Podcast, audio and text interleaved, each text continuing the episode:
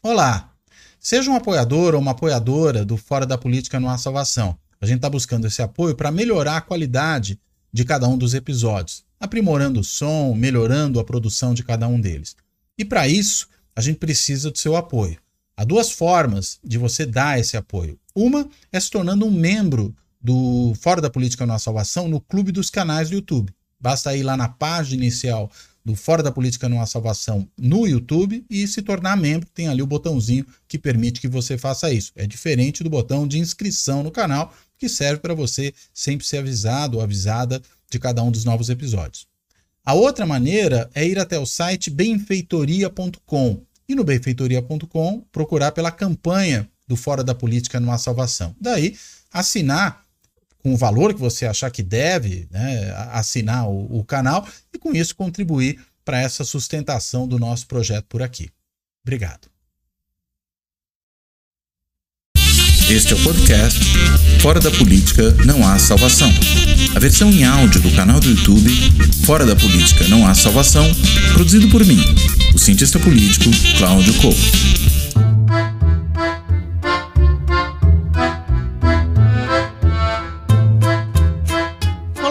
Este Fora da Política Não Há Salvação é o terceiro que vai lidar com a questão da guerra na Ucrânia, né? A guerra aí deflagrada pela ação da Rússia contra o governo ucraniano, contra o Estado ucraniano, e, claro, preocupada muito com a presença da OTAN, com as ameaças existenciais, a gente poderia assim dizer que a maneira como a política europeia ocidental vinha sendo jogada, e não só europeia, mas a política ocidental vinha sendo jogada, né, as ameaças existenciais que poderia colocar para a Rússia. Mas o fato é que existe uma outra questão que nós ainda não discutimos aqui e que me parece que é muito importante para compreender todo esse processo, que são, afinal de contas, as consequências da guerra. Os precedentes, de certa maneira, a gente já até entende bem, tudo isso está claro, inclusive a velha relação entre Rússia e Ucrânia, que remonta à origem dessas duas nações, a gente poderia dizer, pelo menos o Putin talvez dissesse dessa única nação, mas enfim, isso é uma outra questão, mas é importante também saber não só o que veio antes e explica essa situação, mas o que pode vir depois ou o que está vindo já em função dessa guerra. Enfim, para poder tratar desse tema, eu convidei dois colegas, né, que pesquisam questões relacionadas à política internacional e que conhecem bem esse assunto e têm participado muito do debate público sobre esse tema. Uma é a Daniela Sacks. A Daniela, ela é professora de Relações Internacionais da PUC de Minas Gerais, tem um belo departamento, aliás, de Relações Internacionais, do qual ela faz parte, e ela é uma estudiosa de Rússia, né? Conhece profundamente o caso russo, o doutorado dela foi sobre o caso russo e ela pode nos dar uma série de informações importantes e uma análise, principalmente, muito importante sobre o que está em curso e o que se pode esperar. E o outro convidado é meu colega de FGV e ESP, professor de ciência política, mas que trabalha muito com política internacional, Guilherme Casarões, né, que já esteve aqui em outras ocasiões discutindo temas aqui no Fora da Política Não Há Salvação e volta para tratar desse assunto sobre o qual ele tem tratado bastante, de forma bastante extensiva, nas últimas semanas, aí, no desenrolar da guerra, nos meios de comunicação, artigo na Folha, entrevistas em jornais de televisão, enfim, o Casarões vem também tratando bastante disso. Então, esses são os nossos convidados de hoje, aos quais eu agradeço pela aceitação do convite, por estarem aqui para essa conversa e dou as boas-vindas. E, dito isso, eu começo com a Daniela e começo com uma pergunta que, enfim, vale para os dois, mas começo pedindo que a Daniela fale. Daniela, quais são as consequências dessa guerra? O que a gente pode imaginar que está vindo já e ainda vem por aí? Por favor. Olá, Cláudio, obrigada pelo convite para participar dessa conversa com vocês. Bem, olhando para a guerra, eu gosto muito de pensá-la no contexto de uma crise que é mais ampla do que a invasão do dia 24 de fevereiro. Como você mencionou, podemos voltar lá atrás no século IX para pensar as relações entre Rússia e Ucrânia, mas pararia em especial de 2013 e 2014 para cá, com o momento de anexação da Crimeia ao território russo, e uma série de desdobramentos na agenda da política externa desse Estado, que culminaram na invasão no dia 24 de fevereiro. Então, considerando que esse movimento da guerra em si faz parte de questões maiores do que ela própria, eu vejo como uma primeira consequência bastante significativa a questão da arquitetura internacional de segurança, né? Como que essa arquitetura vai ser pensada no pós-guerra. Porque uma grande pauta desse conflito é a presença da OTAN na Europa Ocidental, que teria aí, pelo menos dentro do discurso russo, motivado a invasão, né? Uma pauta importante aí das demandas que a Rússia coloca na agenda para a negociação do fim dessa guerra. Então, na medida em que, por exemplo, caminharmos para a discussão de uma neutralidade ucraniana e uma não filiação da Ucrânia à OTAN, como parece no momento a tendência, isso tem implicações significativas para pensarmos essa arquitetura de segurança internacional, né? Qual é o papel de organizações de natureza mais regional, como a própria OTAN, qual é o papel da Organização das Nações Unidas, né, que a Rússia aponta como órgão que deveria, de fato, se concentrar sobre essa agenda, pois, claro, ela tem também um assento permanente em seu Conselho de Segurança. Então, acho que esse é um primeiro desdobramento importante a observar, né, como essas questões vão se dar no contexto de negociação do fim do conflito. Um outro ponto não menos importante é uma questão mais ampla de alinhamentos globais, né, com implicações bastante significativas para a própria ordem internacional.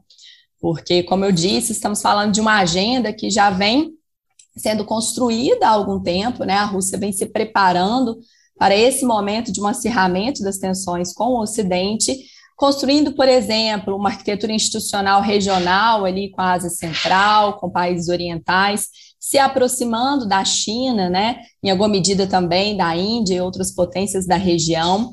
Então, nós observamos hoje uma dificuldade muito grande do Ocidente organizar a sua liderança e a sua reação a esse conflito, né, com os instrumentos de sanção econômica ou eventuais decisões em relação à participação militar mais direta. E todo esse desarranjo nos leva a questionar como será o novo arranjo que nascerá, né, com o fim da guerra, que certamente será diferente do arranjo triunfalista pensado no pós-Guerra Fria, né, que considerava aí o Ocidente e as suas potências como as principais guardiãs aí desse novo período da nossa história. Então, acho que são dois momentos principais, acrescentaria até um terceiro aqui ainda na agenda de segurança, a questão nuclear também, né, o instrumento da dissuasão nuclear e todos os acordos firmados dos anos 70 para cá, também aí estão no centro desse embate e considerando, inclusive, né, os novos debates sobre o Tratado de Não Proliferação Nuclear que estão em andamento, com certeza também vai ser uma agenda bastante impactada por esse conflito. Agora, uma novidade que tem sido muito apontada para esse conflito, muita gente diz, é a primeira guerra em solo europeu desde o final da Segunda Guerra Mundial. Acho que, enfim, aí a gente tem que considerar a Guerra do Kosovo, acho que tem outros casos aí que talvez relativizem um pouco essa afirmação. Talvez a gente pudesse dizer que é a primeira guerra em solo europeu que envolve uma potência europeia com um poderio nuclear, né? Acho que esse é um fato que realmente faz diferença. Agora, o fato de se apontar para isso, né? De ser um conflito em solo europeu, né? E um conflito que claramente restaura certas divisões que vem da Guerra Fria. Você entende, Daniela, que isso tem uma influência particular nessa nova ordem, nessa nova arquitetura, né, da segurança internacional que deve se construir após o término da guerra?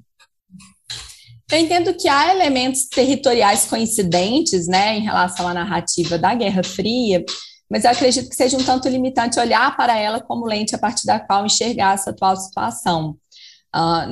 Temos observado o movimento das potências ocidentais de articular esse conflito como uma disputa entre democracias e autocracias, o que nos lembraria a divisão ideológica, né, do pós-Guerra Fria, e faz algum certo sentido. Porém, por outro lado, quando olhamos para o discurso chinês e russo, né, sobre o que eles esperam da nova ordem internacional, essa pauta da diversidade vem como um elemento constituinte da maneira como eles entendem essa ordem. No sentido de que não há uma expectativa desses atores de impor um formato específico de regime. Então, existe essa defesa de uma liberdade de escolha dos regimes de governo dos estados como parte dessa agenda mais ampla da diversidade dentro da política externa dessas duas grandes potências. Então, acho que olhar para isso como se fosse a Guerra Fria, uma divisão entre ideologias diferentes, é limitante por esse ponto, porque não há no discurso dessas potências de orientação oriental, entre aspas, digamos assim, né, a Rússia agora se aproximando da China, essa vocação de defesa de um formato ideológico específico ao contrário. Eles entendem que as potências ocidentais teriam, na verdade, gerado estabilizações na ordem internacional ao propor a defesa de um modelo específico, e a Rússia, então, viria como uma potência que garantiria essa diversidade, né, em relação a elementos domésticos no plano internacional. Então, acho que essa é uma primeira limitação importante. Segundo, eu não entendo, pelo menos não aparece para mim como algo claro, que exista uma pretensão da Rússia de restaurar, né, o espaço territorial da União Soviética. Há uma coincidência ali no sentido, né, de como ela entende aquele espaço como sua área de influência, sua área histórica de influência, que inclusive antecede o próprio período da Guerra Fria, mas quando observamos, né, os documentos russos dos últimos anos e a própria maneira como os seus representantes vêm se posicionando, salvo esses momentos um pouco mais intensos no discurso de Vladimir Putin, existe uma preocupação em frear o avanço ocidental em direção ao território, mas não há uma preocupação expressa que englobe, por exemplo, as outras 14, né, antigas repúblicas da União, como objeto aí de anexação da política externa da Rússia contemporânea. Então, eu entendo que não seja essa de fato a intenção, mas sim uma consolidação da hegemonia russa ali naquele espaço regional, por meio de instrumentos que, inclusive, se assemelham aos instrumentos que a ordem internacional construiu ali no pós-90, como, por exemplo, organizações de cooperação regional, né, aproximação econômica, e, de certa forma, uma capacidade de intervenção nesses estados da região, o que também não é novidade, né, quando observamos o comportamento das potências ocidentais. Então, acho que são elementos muito importantes e que, se a gente resume esse quadro, né, a essa continuidade, suposta continuidade da Guerra Fria, a gente os perde de vista. Muito bem. Casarões, e aí? Como é que você vê a questão das consequências da guerra? Cláudio, antes de mais nada, eu queria só fazer um adendo à sua apresentação, tanto da Dani quanto minha. A gente foi colega de faculdade, né? Isso é importante falar.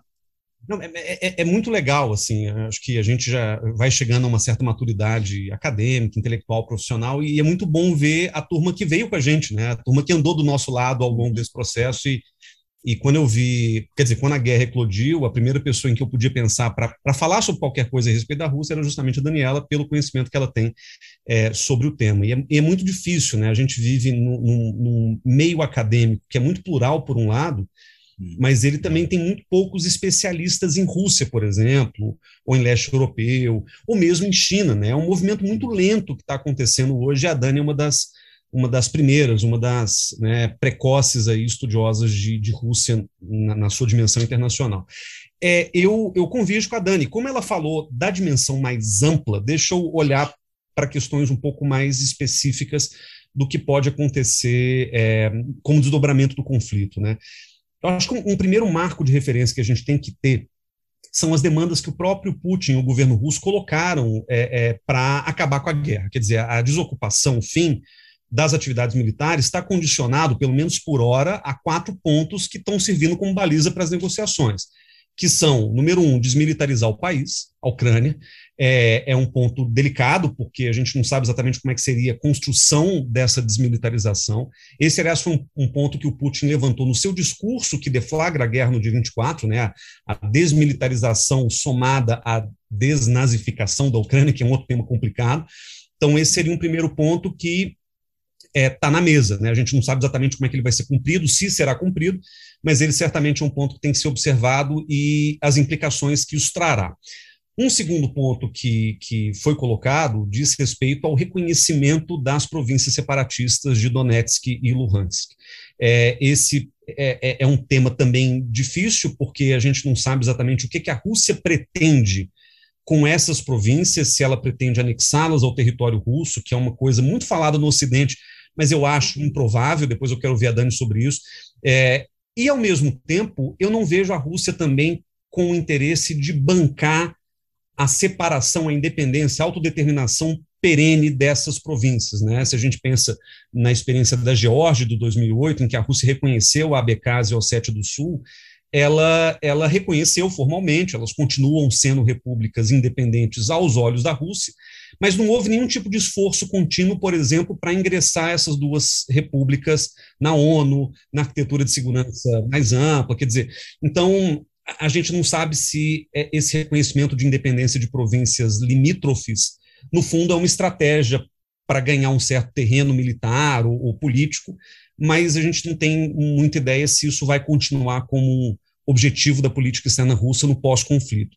Um terceiro elemento que está na mesa é o reconhecimento oficial da soberania da Crimeia, mas isso parece que já é uma situação de fato, eles só querem que isso vire uma questão de júri, e eu acho que não vai ser o problema maior, a Ucrânia provavelmente estaria disposta a fazer essa concessão em particular para cessar os conflitos, e por fim, um dispositivo constitucional para que a Ucrânia não entre na União Europeia e na OTAN.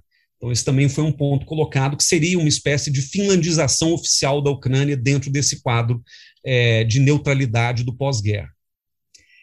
Esses termos são termos que, se a gente entende um pouco de como é que o Putin negocia as coisas, ele está jogando lá em cima as condições para tentar alguma coisa que atenda aos interesses da Rússia e que não passe a imagem para o público interno russo de que o Putin perdeu esse conflito no plano político. E a gente sabe que o Putin vem enfrentando dificuldades muito grandes assim, em manter uma narrativa, a própria repressão interna na Rússia contra aqueles que protestam contra a guerra mostra uma certa fragilidade da narrativa que vem sendo construída com base na desinformação, com base numa narrativa ampla de que não é uma guerra, uma operação militar especial. Muita gente na Rússia não está exatamente sabendo com clareza o que está acontecendo em solo ucraniano. Então, é importante que o Putin traga pontos que são, ao mesmo tempo, ambiciosos e dentro de uma certa racionalidade, quer dizer, o Putin não está pedindo para que a Ucrânia volte a ser parte do Império Russo, não é disso que se trata. Então, me parece que ele quer negociar em cima de algo que é tangível, O grande problema que a gente vê, e aí eu quero olhar justamente para essa relação futura de Rússia e Ucrânia, é o que disso se desdobra a relação bilateral, porque me parece claro, e isso eu vou na contramão dos ocidentófilos que estão olhando para o conflito, me parece claro que o Putin não tem ambições territoriais ou geopolíticas para além da Ucrânia nesse momento. Talvez Moldávia, Bielorrússia, que já estão mais ou menos ali dentro do espaço, mas, por exemplo, falar em Rússia invadindo a Finlândia, em Rússia invadindo os países bálticos ou em Rússia invadindo a Polônia, eu acho completamente fora daquilo que a Rússia não só quer, como pode fazer nesse momento. Se a Rússia já está passando um grande aperto para lidar com o combate na Ucrânia, você imagina se os caras quisessem enfrentar países que estão na OTAN e cuja violação provavelmente deflagraria uma guerra nuclear ou qualquer coisa numa linha muito mais escalonada do que o que a gente está vendo. Então, eu não acho que isso seja o caso. E olhando para os objetivos mais específicos do Putin, que é essa lista que ele apresentou como base de negociação, eu acho que a grande questão que a gente tem que se perguntar é como é que se dará a gestão de uma Ucrânia neutralizada numa eventual retirada russa. Então, por exemplo, uma pergunta que se faz é quem vai controlar a estrutura militar do país? É a Rússia? Bem, o Putin quer que ela seja desmilitarizada, Ou seja, a rigor não teria nenhuma estrutura militar a ser controlada. Não, mas uma estrutura militar mínima vai ser controlada pelo governo russo, vai ser controlada por um governo fantoche, pró-Rússia. Então a gente não sabe exatamente qual vai ser o modelo que se construiria em cima disso, até porque é um ponto de negociação que a gente não sabe nem se vai ser atendido. Mas, de todo modo, uma Ucrânia desmilitarizada ou pelo menos neutralizada num sentido mais formal, você pensa que a Finlândia ela não é desmilitarizada, mas ela se neutralizou durante a Guerra Fria. Será que é esse o modelo? E aí isso tem implicações em dois campos que eu acho importante da gente pensar. Implicação número 1, para a democracia da Ucrânia.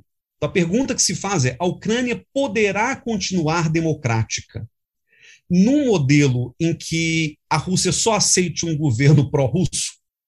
Então, esse é um ponto interessante da gente refletir. Quer dizer, todo o debate hoje tem sido, da perspectiva ucraniana, sobre o direito de escolha da Ucrânia sobre o seu próprio futuro. A autodeterminação no seu sentido filosófico mais pleno. Então, se a Ucrânia tem direito de escolher estar na OTAN, se a Ucrânia tem direito de escolher estar na União Europeia ou do lado da Rússia. Me parece que essas não serão alternativas num eventual pós-conflito da perspectiva russa. Então, a Rússia não quer que a Ucrânia tenha nem sequer a margem para pensar em alternativas que não sejam a associação ao interesse russo ou uma neutralidade ali forçada. E aí uma outra consequência, para além da democracia ucraniana, é sobre o nacionalismo ucraniano.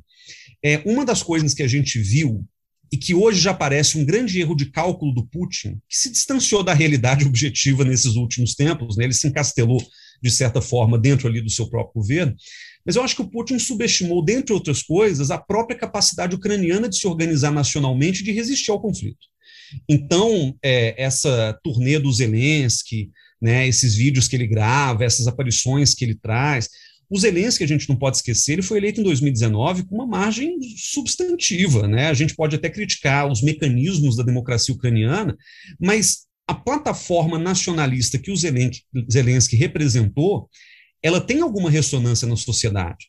Então, por exemplo, a tentativa sorrateira do Putin de escrever um texto, aliás, muito bem escrito, em que ele apaga a existência de um nacionalismo ucraniano e atribui qualquer ensaio de nacionalismo à ocupação nazista da década de 40, dando inclusive a entender que o nacionalismo ucraniano, por essas circunstâncias, só pode ser nazista, essa é uma leitura que não tem substrato na realidade da Ucrânia.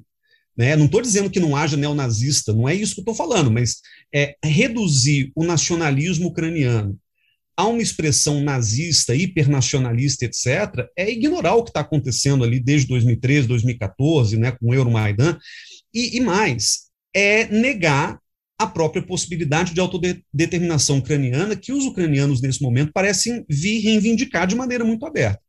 Qual é a conclusão? A conclusão é, e aí eu deixo essa pergunta para a Dani, que conhece mais do que eu sobre Rússia, será que é possível administrar uma Ucrânia neutra com um nacionalismo ucraniano fervilhando ali na sociedade, sem que isso deflagre espontaneamente uma combustão social, uma guerra civil, por exemplo? Será que a Rússia vai conseguir desmilitarizar um país em que as pessoas já estão pegando em coquetel molotov, pegando em fuzil caseiro e etc., para se defender? Então, é esse futuro da democracia e da própria nação, do tecido social, se a gente quiser, ucranianos, que está em jogo também, né? A gente tem que refletir sobre isso, porque eu acho que não é uma equação fácil de se resolver, mesmo que a Ucrânia aceite os termos que a Rússia coloca para cessar os conflitos nesse momento. E aí, Daniela, o que você acha da pergunta do Casarões? Realmente não é questão fácil, Cláudio, porque é um ponto muito importante também, é que nos anos 90, esse nacionalismo ucraniano, ele se organizou em oposição à Rússia. A Ucrânia, enfim, vocês exploraram isso em outros momentos aqui no programa, tem uma relação muito próxima em termos de formação da sua estatalidade com a história da Rússia também. E ali nos anos 90, né, com a independência da República, essa noção de uma Ucrânia que não é Rússia, inclusive, era um lema mesmo da construção do governo ali naquele momento. A partir de então, as oligarquias que se alternaram no poder na Ucrânia, né, e é uma democracia bastante fragilizada por conta dessa alternância das elites e casos de corrupção, enfim, né, ela está muito mal ranqueada nesse ponto, então tem uma série de dificuldades institucionais que levaram a uma presença constante de oligarquias muito pragmáticas dentro da Ucrânia. Né, que mobilizavam esse discurso pró-Rússia ou anti-Rússia na medida em que era interessante ali para aquilo que o país queria para si. Então, a gente observa, né, esses movimentos de entrada e saída de governos que seriam pretensamente mais pró-Europa ou mais pró-Rússia, mas com uma agenda no final do dia muito, muito parecida, né, que acaba se tornando um lugar mais tenso para a Rússia diante do avanço das negociações com a OTAN em especial, nem tanto com a União Europeia, apesar de ser parte da agenda, né, nessa estratégia de jogar tudo para cima, né, enfim, querer mais para depois ir negociando, mas eu vejo a OTAN e a questão de uma presença militar ocidental na Ucrânia como um ponto muito significativo para a agenda da política externa da Rússia. Então, essa tentativa, né, do governo, nesse discurso que, em especial, desde 2012, vem se radicalizando muito num sentido mais civilizacionista dentro da agenda de política externa da Rússia, tem relação com essa necessidade também de, para a própria segurança, criar, né, um contra-argumento a essa construção identitária a partir da negação da Rússia, né, do passado russo. Então, esse argumento é muito articulado pelo Putin, não só no artigo que ele publica em julho do ano passado, mas nos discursos que ele faz diante da Assembleia Federal, nos documentos de política externa. Isso tem aparecido com bastante recorrência, em especial de 2012 para cá. E por que 2012? Né? 2012 também é um ano que ele enfrenta muito tumulto doméstico, quando ele decide retornar ao cenário eleitoral depois da gestão do Medvedev. Então, é um momento de virada importante, de crescimento desses elementos civilizacionistas dentro do discurso russo. Então, tem essa primeira questão, né? Toda essa narrativa, e eu concordo com Casarões, é uma narrativa que encontra muitas limitações fáticas. É temerário dizer que a Ucrânia seja um Estado neonazista, né, a despeito de ser possível reconhecer a presença, né, de grupos até, de certa forma, institucionalizados na Guarda Nacional Ucraniana, como é o caso do Batalhão de Azov. Não dá para dizer que seja um Estado neonazista, mas é uma narrativa que serve, primeiro, para a Rússia construir, né, um argumento para se contrapor a esse nacionalismo russo que necessariamente, perdão, esse nacionalismo ucraniano, que necessariamente passa por negar a Rússia, e segundo, como parte de uma agenda ideológica também mais ampla que tem ganhado espaço no âmbito da política externa da Rússia, que é essa ideia de um Estado que está em combate ao neonazismo, em combate com o neonazismo, a despeito, né, de uma forte presença de extrema-direita também na Rússia, né, que é notória e sabida. O governo ele tem adotado essa perspectiva, por exemplo, de ressuscitar feriados em relação à Segunda Guerra, né, retomar essa narrativa do papel que o exército soviético teve na luta contra o nazismo hitlerista, como parte, né, dessa missão que a Rússia atribui a si, né, de grande potência, de guardiã de uma ordem internacional, que não permitiria, por exemplo, que esse fenômeno renascesse. Então, tem uma agenda maior também que a própria Ucrânia nesse ponto, sabe? E aí, respondendo mais diretamente Casarões, eu acho que sim, seria muito difícil conciliar, acho que esse que é o grande ponto desse acordo, como conciliar um governo na Ucrânia. A princípio, a Rússia chega, né, na invasão dizendo que nem negociaria com Zelensky, que não seria com o governo diretamente que ela negociaria. Ela chama alguns elementos das forças militares para fazer parte da mesa de negociação, afirmando que ela não conversaria com Zelensky porque ele era um governante neonazista. Com o passar dos dias, esse discurso muda, né? E a Rússia, então, manda representantes de baixo escalão para começar as negociações, e hoje o que a gente já vê na mesa são representantes de alto nível participando das negociações, junto com o governo Zelensky, e uma tratativa que caminha para, eventualmente, aceitar a permanência dele no governo. Agora, quais serão os termos disso? Aí é que está o ponto difícil da negociação, né? Como que a Rússia vai conseguir, de certa forma, manter algum controle sobre esse governo que mobiliza tantos elementos anti-russos, né? Porque, sem dúvidas, isso é parte também da agenda de interesses que o país tem com a invasão. Agora, um papel importante em todo esse processo, claro, a gente pensa na OTAN, mas eu diria, falamos da OTAN, leia-se também, ou principalmente, Estados Unidos, né? E a gente viu nesses dias um discurso muito duro do presidente Biden contra o Putin, e aí focado na figura do Putin mesmo, até acabou gerando queixas da diplomacia russa em relação à forma desrespeitosa, segundo eles, como Biden se referiu ao Putin.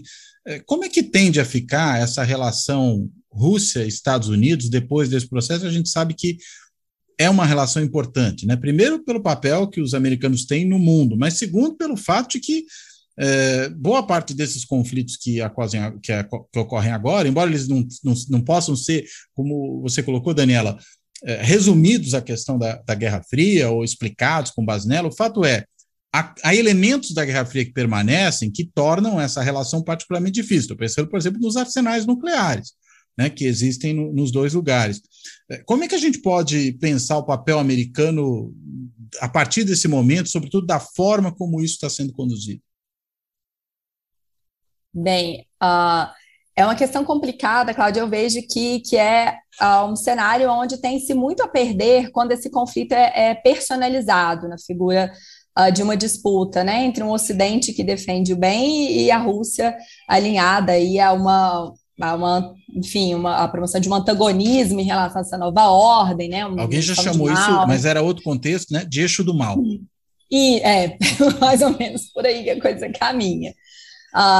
Eu acho que a gente perde muito de elementos maiores dessa agenda que deveriam ser trazidos à mesa em nome de alguns interesses mais específicos, né? Por exemplo, o governo Biden enfrentava uma questão muito séria de popularidade, né, doméstica, e essas agendas externas, né, sempre têm um potencial muito significativo de mobilizar a população. Então, tenta-se personalizar esse conflito. Eu acho que isso também é um ponto que fala sobre essa busca do Biden de um reconhecimento doméstico, né? Então, nesse sentido, a estratégia faz sentido em demonizar o Putin. E sem a necessidade, de mandar tropas, né? E sem a necessidade de mandar, que é sempre um problema, né? Sobretudo quando chegam os caixões. Exatamente. Então, no plano da narrativa, né, algo que ele tem se apropriado disso para tentar angariar um pouco mais de apoio doméstico num cenário aí de sucessivas derrotas internas, né, que abalaram ali o apoio ao governo dele. Por outro lado, da perspectiva do lugar que o Putin ocupa na definição dessa agenda, eu entendo que seja muito simplista resumir a invasão à decisão de um homem só. Claro que ele tem uma capacidade enorme de centralizar poder dentro da Rússia, é algo que ele construiu muito detalhadamente de 2004 para cá. O massacre de Beslan deu a ele esse espaço para criar mecanismos de centralização do poder a partir desse argumento da segurança. Então, ele controla o aparato estatal hoje de forma muito centralizada, mas estamos falando de um Estado que ainda tem as suas instituições, primeiro ponto, né? Então, há um alinhamento muito grande entre outras forças que estão ali interessadas, né, no contexto da guerra, da crise, com a própria agenda do Putin. Claro que ele tem assumido um lugar de trazer esses elementos civilizacionistas, talvez mais no sentido de melhorar a posição da Rússia na negociação, né, de colocar elementos de ameaça mais fortes para melhorar a posição da Rússia na negociação, porque o que a história mostra é que ele é uma liderança de decisões muito pragmáticas. Inclusive, em algum momento ali dos anos 2000, os estudiosos chamavam de um ocidentalista pragmático. Então, esse elemento assim, de antagonização com o Ocidente não é uma constante no discurso, né? Ele vem ganhando espaço de 2012 para cá, mas não é necessariamente uma constante, não é um elemento de um homem só. Acho que esse é um ponto importante. Então, quando a gente observa outras forças dentro do gabinete, né, ou mesmo setores da sociedade russa, existe um alinhamento no sentido de perceber esse avanço da OTAN como uma ameaça à integridade territorial do país, de forma que eu considero que essa invasão já era algo pensado há um tempo, mas não necessariamente o resultado final desejado, né? Ela acabou se concretizando diante da forma como as coisas se desenvolveram, mas não era necessariamente o resultado final desejado. E um outro ponto também importante é que, a despeito de, claro, né, percebermos uma força de oposição crescente dentro da Rússia, pois estamos falando de um presidente que está no poder há quase 23 anos, né, e talvez fique mais de uma década a mais com as reformas constitucionais, então é natural que surjam forças de oposição significativas, né, dentro do Estado russo, mas ainda esse discurso de proteção do território, né, dessa centralização do poder que vai, de certa forma, proteger a mãe russa, é algo que ecoa muito ainda na sociedade russa. Por exemplo, pesquisas de opinião que foram feitas do dia 17 de fevereiro ao dia 21 de fevereiro na Rússia mostra que grande parte dos russos entende, quase 2/3 da população, entende que a crise na Ucrânia é uma ameaça à Rússia. E nesse mesmo período, 71% da população aprova o governo de Vladimir Putin. Tem um elemento interessante quando a gente desagrega esses dados por idade, né? Porque aí percebemos que quanto mais velha a população, maior o apoio, maior essa sensação de ameaça em relação à Ucrânia. É o que nos conta de uma nova geração que não viveu esse ressentimento com o Ocidente da década de 90 e que agora, né, está chegando ao exercício de sua cidadania na Rússia. Então, talvez no futuro esse cenário mude. Mas por mais que haja um enfraquecimento do Putin, o que ele vem defendendo ecoa em termos dos grupos que compõem seu governo, mas também da sociedade num sentido mais amplo. Não quero aqui resumir a Rússia a uma sociedade que homogeneamente apoia a guerra, não é esse o ponto, né? Mas essa questão do ressentimento com o Ocidente daqueles que viveram a experiência dos anos 90 ainda é muito significativa. Casarões, como é que você acha que vai ser essa situação americana no pós-guerra? Então, os americanos, eles têm uma visão muito irregular a respeito da Rússia. Quer dizer, irregular não no sentido de regularidade, mas inconstante, né? Eles têm uma leitura da Rússia que oscila também. Eu acho que a Dani levanta um ponto importante, que é os próprios russos fizeram movimentos muito diferentes a respeito da relação com o Ocidente ao longo dos últimos 30 anos. O pós-Guerra Fria, óbvio, foi muito confuso para os russos também, porque eles não sabem exatamente como se posicionar. A gente lembra, nos anos 90, por exemplo, inclusive, de debate de trazer a Rússia para a OTAN, de trazer a Rússia para a Europa. Não havia clareza sobre qual seria o lugar ocupado pela Rússia nessa nova ordem mundial pós-Guerra Fria. Mas, por causa disso também, a gente vê uma inconstância na maneira como os americanos encaram a própria Rússia. Há um momento muito famoso, e que agora foi resgatado, de um debate entre o então presidente Barack Obama com o seu concorrente republicano Mitt Romney, que era um debate daqueles presidenciais em 2012 sobre política externa. Os Estados Unidos têm essa tradição de fazer debates específicos a respeito do tema, e o Romney provocou o Obama a respeito de Rússia, e o Obama foi muito cândido ao responder: eu não vejo a Rússia como uma ameaça geopolítica relevante para o século XXI. Então, foi resgatado recentemente essa fala do Obama, para, obviamente, mostrar como ele estava errado. Os trumpistas levantaram muito essa bola, dizendo: olha como é que o cara errou a leitura lá atrás. Mas a verdade é que, por exemplo, Clinton, que nutriu uma boa relação com Boris Yeltsin durante os anos ali em que eles trabalhavam juntos, ele vê uma Rússia liberal, com um potencial de abertura, com um potencial de integração ao Ocidente, dentro de uma agenda do Clinton, que era uma agenda de universalizar o liberalismo americano para o resto do mundo também. No governo Bush, as tensões começaram a acontecer por causa de Grozny, depois por causa da guerra da Geórgia. Então, a gente começa a ver... É engraçado porque a administração Bush, ela começa muito alinhada com a Rússia por causa do 11 de setembro. A Rússia via o terrorismo islâmico como um problema interno também, com o qual ela estava disposta a cooperar para resolver. Então, houve ali um momento de aproximação, mas que logo depois se desfez, porque a Rússia começou a usar uma mão muito dura nas questões ligadas ao separatismo checheno e depois a invasão da Geórgia, que teve um componente um pouco distinto, mas mais ou menos dentro desse mesmo espaço. A Rússia se opôs, aliás, à invasão do Iraque em 2003 de maneira contundente, junto com França e junto com a Alemanha. É curioso porque hoje a gente revive certas imagens. Quando o Macron se senta com o Putin, isso nos leva de volta para 2003, quando o próprio Putin, então presidente da Rússia, estava sentado com Jacques Chirac, estava sentado com Schröder, para poder articular uma frente anti-invasão do Iraque lá atrás. Então, essas relações, se a gente puder mal comparar, elas operam numa lógica de sístoles e diástoles, sabe? Elas expandem, contraem, expandem, contraem. E, em parte, isso é pela Rússia também tentando achar o seu lugar no mundo, mas pelos Estados Unidos terem um entendimento meio errático sobre quem é a Rússia, né? E o próprio governo Obama, eu acho que ele consolida ali uma ideia que é representada por esse discurso dele no debate sobre política externa com o Romney, mas também pelo famoso botão de reset, né? O botão de reiniciarem as relações nucleares com a Rússia, que a Hillary Clinton, na época secretária de Estado, apresenta para o Lavrov. Um botão que até ficou curioso, porque ele tinha uma tradução errada da palavra reset, que em russo... são parecidas as palavras. Aqui eu até peguei a tradução aqui para falar, peregruska, que era o que estava escrito no botão. Peregruska não significa reset, no sentido que a gente entende de reiniciar, mas sim significa sobrecarregar. Então ficou uma coisa meio ambígua, né? Porque, afinal de contas, sobrecarregar pode significar uma coisa ruim, né, no contexto de relações nucleares, mas o fato é que... Push the button, né? Carregar no botão.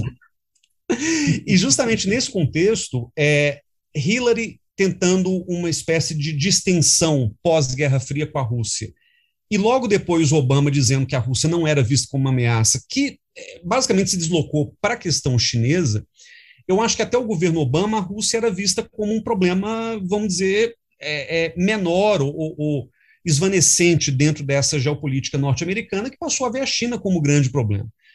Na administração Trump, muda-se um pouco a questão, não por causa do Trump em si, que era muito conivente com relação ao Putin, inclusive, mas pelo entendimento, em 2016, que se havia um fator externo a ter interferido no processo eleitoral que levou à vitória do Trump, tinha sido uma interferência russa, que não se sabe até hoje qual foi a extensão, se de fato ocorreu nos termos que a imprensa mainstream narrou, né? O New York Times, inclusive, foi muito criticado pela maneira meio apocalíptica com que narrou essa interferência russa, etc.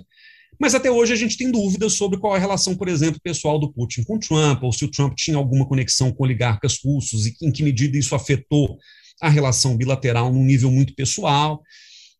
O fato é que agora, com essa invasão da Ucrânia, a gente vê uma espécie de realização, uma espécie de descoberta ou de redescoberta da Rússia como um rival geopolítico relevante.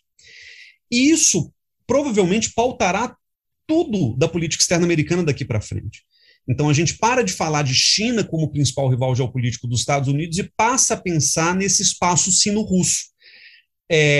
O grande erro, talvez, e a gente ainda tem muito a que discutir sobre isso, é se China e Rússia vão ser tratadas pelo establishment de política externa americano como um bloco homogêneo.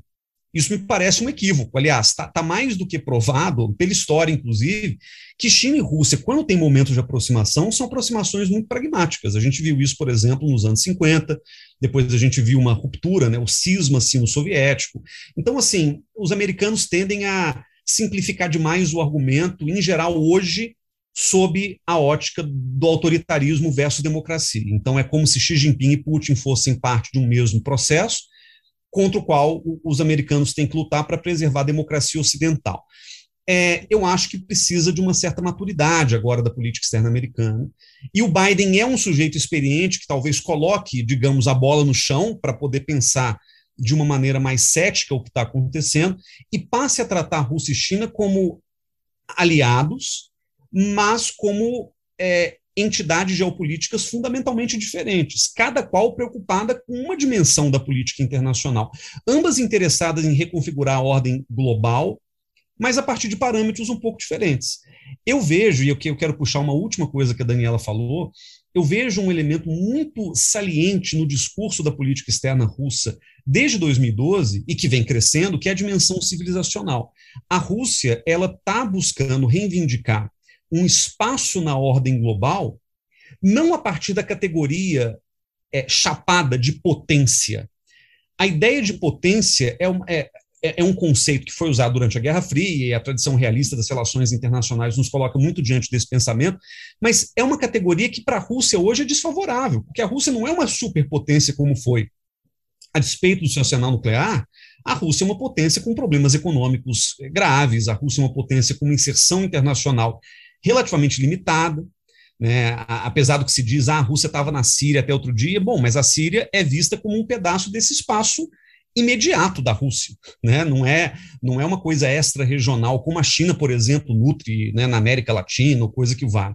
Então, a Rússia ela tem esse elemento civilizacional no seu discurso, é a chave, eu acho, mais apropriada para a gente entender que lugar a Rússia quer ocupar no mundo, e isso nos coloca diante de um questionamento, de uma discussão que é qual é a ordem global vislumbrada por Putin? Eu acho que é uma ordem civilizacional, uma coisa meio huntingtoniana, se a gente quiser, em que a Rússia se vê não como uma dentre outras potências, mas sim como a representante de uma civilização eslavo-ortodoxa a conviver, de um lado, com o Ocidente, do outro lado, com uma civilização chinesa que também tem as suas características próprias, além do autoritarismo, e é nesse mundo que a Rússia quer se encontrar. Mas se isso é verdade, a Ucrânia ela precisa fazer parte da Rússia, inclusive sob essa ótica da civilização eslavo-ortodoxa, que é uma guia importante da política externa do Putin. Aliás, você mencionou aí a questão do Obama, lembrou do Clinton, distinguiu a forma de atuação deles daquela do governo Bush. falou do debate, né, que envolveu o candidato republicano, o candidato democrata. Faz muita diferença para essa relação americana com a Rússia o governo ser democrata ou ser republicano? Olha, os republicanos têm uma visão mais negativa da Rússia, historicamente, né? Herança, talvez, não só da Guerra Fria, mas de um anticomunismo renitente dentro do Partido Republicano, que é moldado também de acordo com as circunstâncias e os interesses, né? Mas como se não houvesse comunistas na Rússia, é isso? Acho que tem aí uma leitura que associa muito a Rússia a um passado comunista, ainda que a gente saiba, e o próprio Putin deixa isso muito claro no seu discurso público, que ele mesmo... É porque o pessoal pinça sempre aquela fala dele, né? O fim da União Soviética foi a maior tragédia geopolítica do século XX. Ok, ele falou isso mesmo. Mas, ao mesmo tempo, ele desce a lenha no que foi o projeto bolchevique, né? Nos posicionamentos públicos do Putin, ele faz uma crítica contundente ao conceito leninista de autodeterminação, de internacionalismo soviético, etc. Porque... a visão do Putin, principalmente a visão desse Putin que a Dani lembrou pós-2012, é uma visão civilizatória. Então não vejo o Putin como um saudosista da União Soviética, mas sim como um saudosista do Império Russo pré-soviético. E aquele modelo é um modelo que parece que ele quer construir, menos do que esse modelo soviético internacionalista em que Ucrânia e Rússia foram... parte de um mesmo projeto, mas mantidas as nacionalidades ou as distinções fundamentais. Então, a sensação que eu tenho é que os republicanos, eles tendem a ver a Rússia sob uma lente equivocada, comunista, enfim.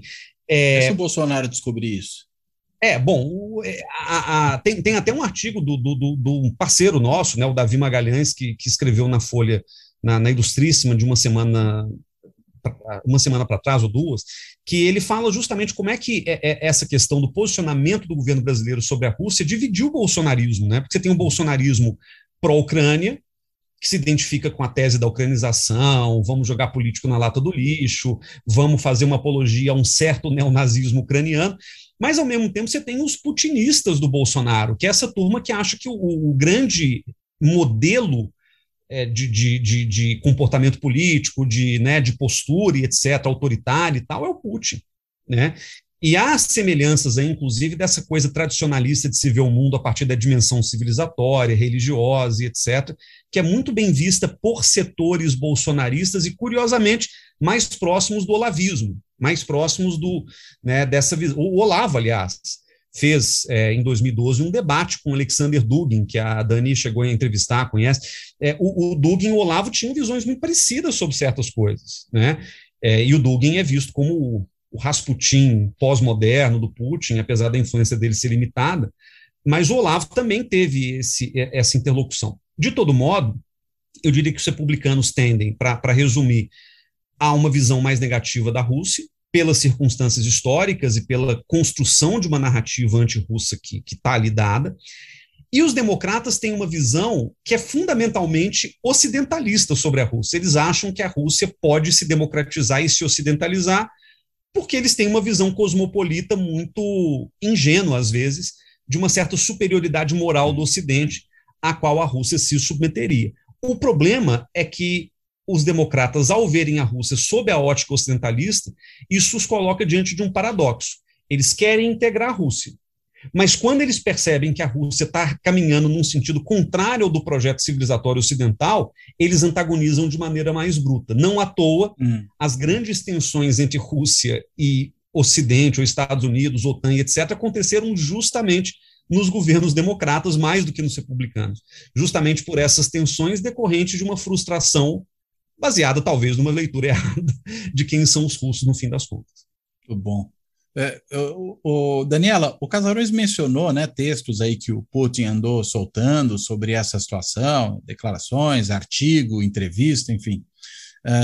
E nesses textos, ele dá uma especial ênfase, eu diria assim, nessa longa história que une Ucrânia e Rússia, e pensando no que é esse grande projeto, vou usar o termo que o Casarões usou, civilizatório, né, que está encarnado nessa mesma história. Ele dá um papel muito importante à Igreja Ortodoxa, né, inclusive ao papel que a Igreja Ortodoxa teve lamenta, digamos, uma certa catolização que tem havido em certos setores da sociedade ucraniana em particular. Ele até fala em algo como uma latinização e uma polonização, né, que teria afetado a realidade ali.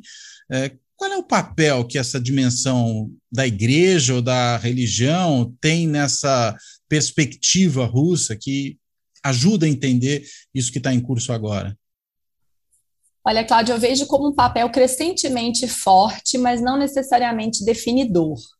Né? Se observamos a política externa da Rússia dos anos 90 para cá, três forças importantes compõem, né, os grupos que afetam a tomada de decisão em política externa.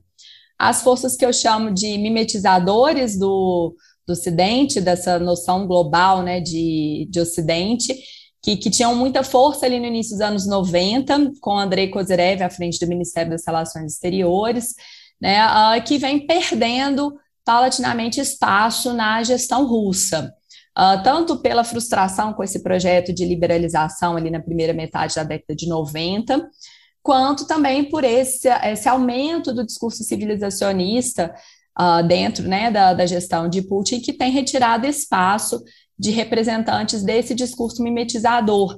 Até ali, metade da primeira década dos anos 2000, por exemplo, né, o ministro das Finanças, ele tem um alinhamento liberal muito forte, foram feitas algumas reformas liberalizantes, mas de lá para cá, seja na política externa ou em outras áreas do governo, nós temos visto a formação de um gabinete cada vez mais estatista em torno do governo Putin, especialmente em 2020, quando ele desconstitui todo o gabinete, demite o Medvedev quase como telegrama, assim, uma demissão um pouco esquisita, e que é ele, né, o Medvedev, ele é um cara que dialoga com esse setor mais liberal também, então a gente tem percebido uma diminuição dessa força dentro da tomada de decisão na Rússia. Ao lado dela, duas outras forças se apresentam desde os anos 90, inclusive, que são aqueles que partem dessa ideia de que a projeção de poder da Rússia ela deve se dar a partir de um confronto com o Ocidente, mas em termos coexistenciais, né? Eu devo disputar com o Ocidente um lugar para minha inserção, mas dentro de uma ordem que já existe, reconhecendo potências que já existem. Essa tem sido, desde os anos 90, de 95 até aqui, a força majoritária, inclusive a qual, pelo menos em tese, né, o Vladimir Putin se filia, Lavrov de forma muito mais direta também, e os partidos majoritários na Duma, né, United Russia, da direita, ou Just Russia, da esquerda.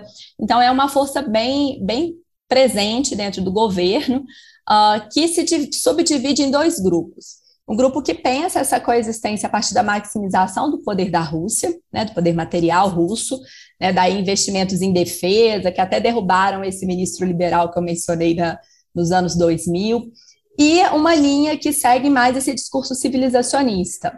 Essa linha que segue esse discurso civilizacionista, ela tem ganhado muito espaço de 2012 para cá, que ele tem sido entendido, a meu ver, como um elemento que aglutina ali a sociedade russa, até em termos de apoio doméstico ao governo. Então, os documentos da Rússia, os discursos do Putin sobre política externa desse período em diante, apresentam de forma muito marcada essa referência à Igreja Ortodoxa, a uma noção de mundo russo, né, a questão da língua russa também, como elementos importantes que levam a Rússia a se antagonizar com o Ocidente, em especial no espaço de questões regionais, como a proteção aos russos que estão no estrangeiro, né, a questão da OTAN, a situação de crise na Ucrânia, e também em contraposição a iniciativas russas de aproximação, né, com o eixo euroasiático. Então, esses elementos aparecem bem associados no discurso russo. Eu fiz um levantamento de dados a respeito com a colega Marina Bernardes, e essa tendência, então, de antagonização com o Ocidente como inimigo vem crescendo a partir dessa lógica regional, né, dessas questões regionais, com esse elemento civilizacionista. Porém, eu acho importante a gente separá-lo de uma terceira corrente, que são aqueles que entendem que a inserção da Rússia deve se dar por um confronto existencial com o Ocidente, né, que o lugar da Rússia significa necessariamente diminuir, né, o lugar das potências ocidentais, né, essas tradicionais aí, potências que trabalham como guardiões da ordem internacional. Esse grupo ele é um grupo minoritário, representado, por exemplo, por figuras como o Dugin, né, que aí já partem de uma leitura mais nacionalista, neo-eurazanista, e tem vários nomes para esses grupos. Esses grupos, eles chegam nas decisões russas de uma forma muito pragmática, quando a gente pensa na relação que o Putin e sua equipe têm com eles.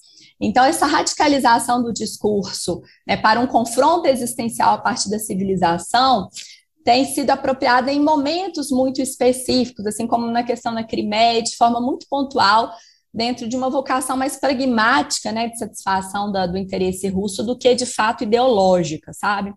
Mesmo porque a Rússia teria um problema em encampá-los, né? Estamos falando de um país que é extremamente multiétnico, com várias confissões religiosas, então, né, igual, por exemplo, Putin mantém ali de forma muito próxima a gestão da Chechênia, então ele tem também uma interface com lideranças da religião islâmica presente na Rússia. Então, eu acho simplista reduzir, né, a força religiosa que o Putin recebe só vindo da direção da Igreja Ortodoxa. É claro que ela é muito significativa, mas tampouco o Putin ele é um religioso fervoroso, né? Então eu vejo muito mais como uma apropriação pragmática da presença que a Igreja Ortodoxa tem nesses lugares de interesse, como Ucrânia, por exemplo, né, do que uma força ideológica per si, mas com figuras importantes que estão ali próximas deles, né? Dugin, nem tanto, eu acho que ele tem uma distância maior do que o Ocidente considera quando a gente olha para o dia a dia da tomada de decisão na Rússia, mas figuras, por exemplo, como Konstantin Malofiev, que é uma figura ligada à Igreja Ortodoxa, ele tem uma entrada muito forte como assessor do Kremlin, né? Um assessor informal. Então tem sim um papel importante, mas não definidor, que tem sido mais filtrado dentro dessa lógica pragmática da gestão do governo. Dá para dizer que a importância da Igreja Ortodoxa nessa lógica política é de que ela se trata de uma igreja russa? É esse o ponto?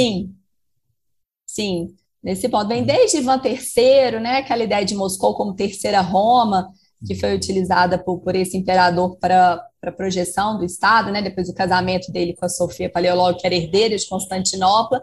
E aí isso vem ao longo das décadas, né? Até Casarões mencionou nessa relação do imaginário do Putin com o passado imperial, e então o papel dela ali vem muito nessa noção, tanto é que tem fortes críticas da separação do patriarcado de Kiev, né? Do patriarcado de Moscou, então esses elementos têm sido politicamente problematizados muito nesse sentido pragmático de manter a presença russa nesses espaços onde a Igreja Ortodoxa já está.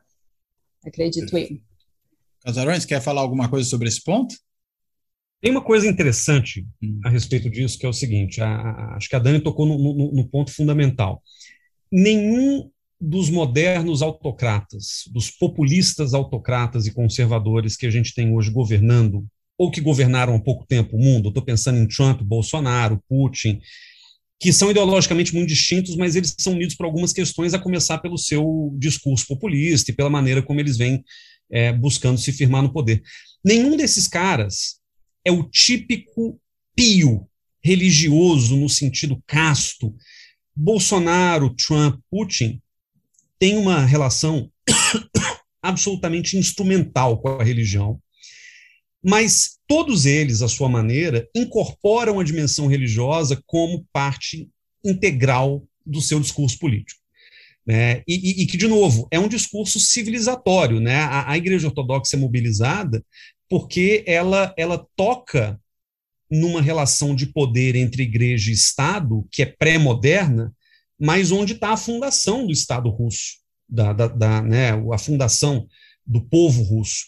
A mesma coisa nos Estados Unidos, né? O nacionalismo americano, isso já tem muitos estudos a respeito, e eu mesmo tenho estudado isso, por isso que eu gosto de falar do tema, que é a coisa do nacionalismo cristão, sobretudo o nacionalismo evangélico, que está na base do trumpismo.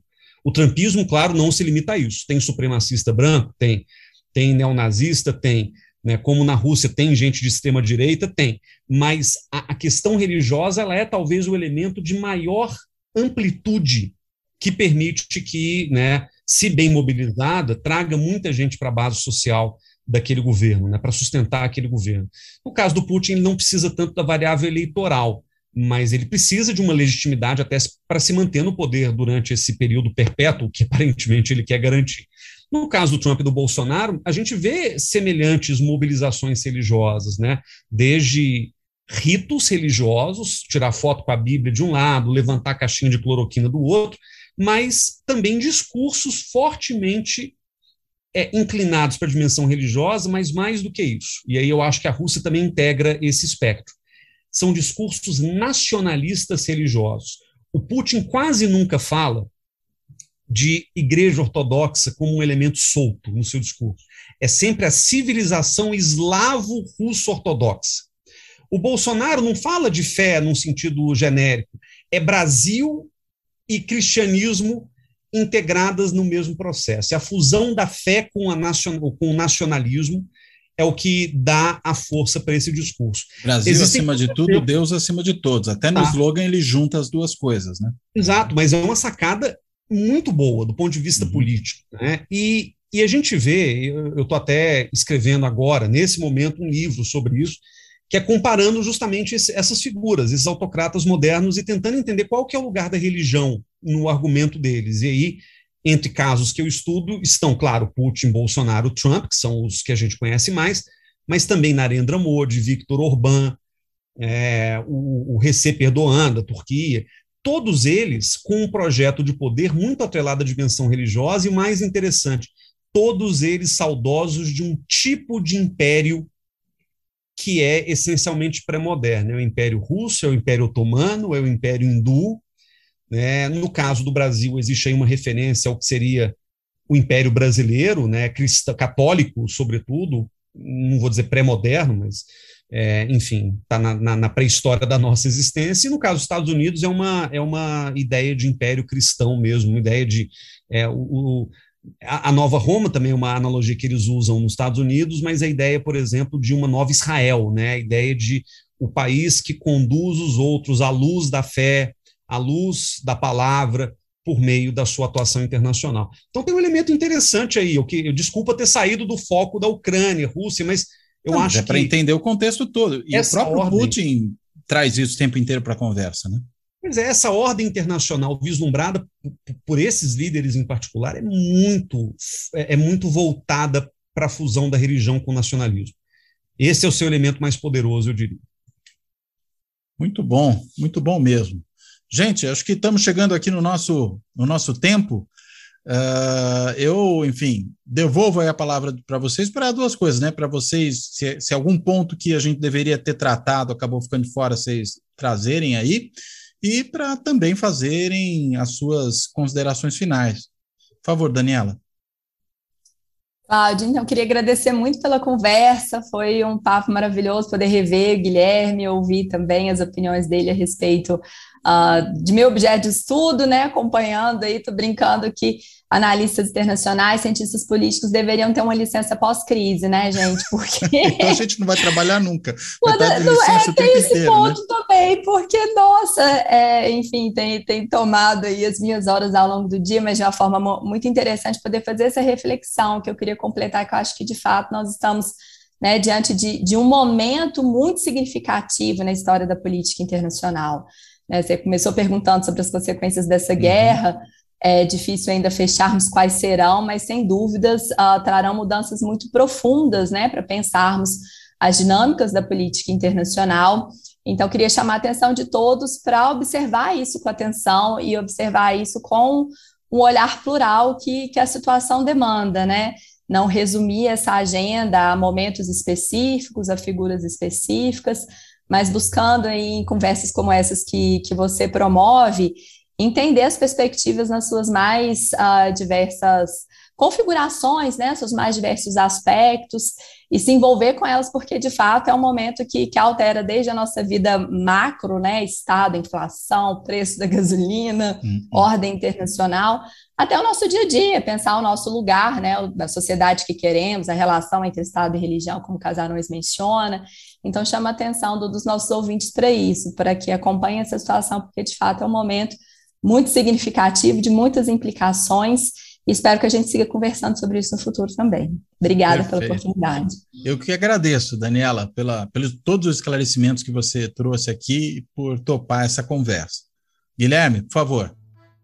Bom, Cláudio, obrigado de novo pelo convite, é sempre bom estar aqui, né, te prestigiando e podendo participar dessa conversa também. Falar com a Dani é ótimo sempre, né, e a gente se vê tão pouco, até pela distância, e é bom ouvi-la sobre um tema que ela conhece melhor que ninguém. Eu estava lendo outro dia uma coisa que me chamou a atenção e me deixou muito incomodado, no Twitter. Twitter sempre é um negócio muito tóxico, né? Muito selvagem. Mas alguém colocou no mau sentido da palavra. A complexidade é o último refúgio dos canalhas. Fazendo a paródia, a frase famosa que o nacionalismo seria o último refúgio dos canalhas. Eu fiquei com aquilo na cabeça porque, como acadêmicos, a gente não pode se render ao simplismo do argumento midiático, do argumento político e etc. Eu acho que o trabalho que a gente tem feito, nós três, e não só nós três, colegas e amigos e tal, é justamente de tentar chamar atenção para a complexidade, não no sentido de naturalizar a barbárie, não no sentido de aceitar a violação de direitos como algo natural que faz parte da realpolitik do mundo, mas a complexidade no sentido de refletir mesmo sobre o que está acontecendo, como a Daniela falou, a partir de critérios mais sóbrios, a partir, né, de uma reflexão que leve em conta as múltiplas dimensões do passado, do presente, para a gente poder pensar e projetar o futuro.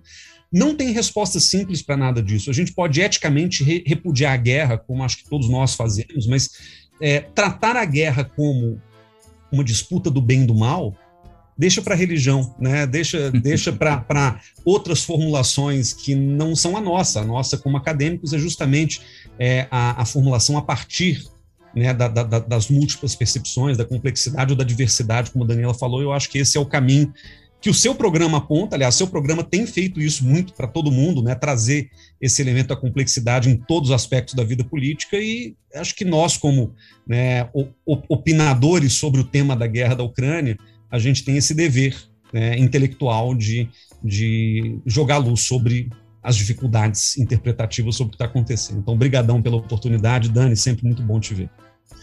Casarões, muitíssimo obrigado para você também. E aí eu vou fechando aqui essa conversa, né? Eu reitero aí o agradecimento aos nossos dois convidados de hoje. Eu quero também agradecer, como sempre faço, a quem assiste o canal no YouTube, a quem acompanha no podcast. Lembrando também que agora nós estamos aí em busca de apoio para o canal, para poder tocar esse projeto em frente com mais estrutura, com mais qualidade. Então, quem quiser apoiar esse projeto, por favor, dá uma olhada lá no Clube dos Canais do YouTube, que é um dos caminhos, ou então no site benfeitoria.com, onde há o projeto do Fora da Política Não Há Salvação. E claro, né, convido também a que todo mundo sempre veja o blog do Fora da Política Não Há Salvação no site da Carta Capital. Então, dito tudo isso, eu me despeço. Até a próxima.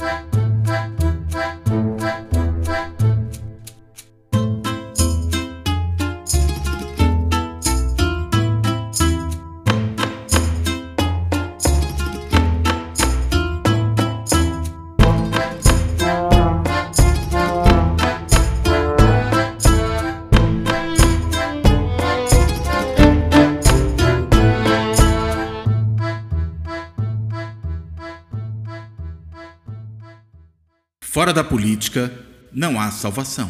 Um podcast para discutir política. Também disponível no canal do YouTube.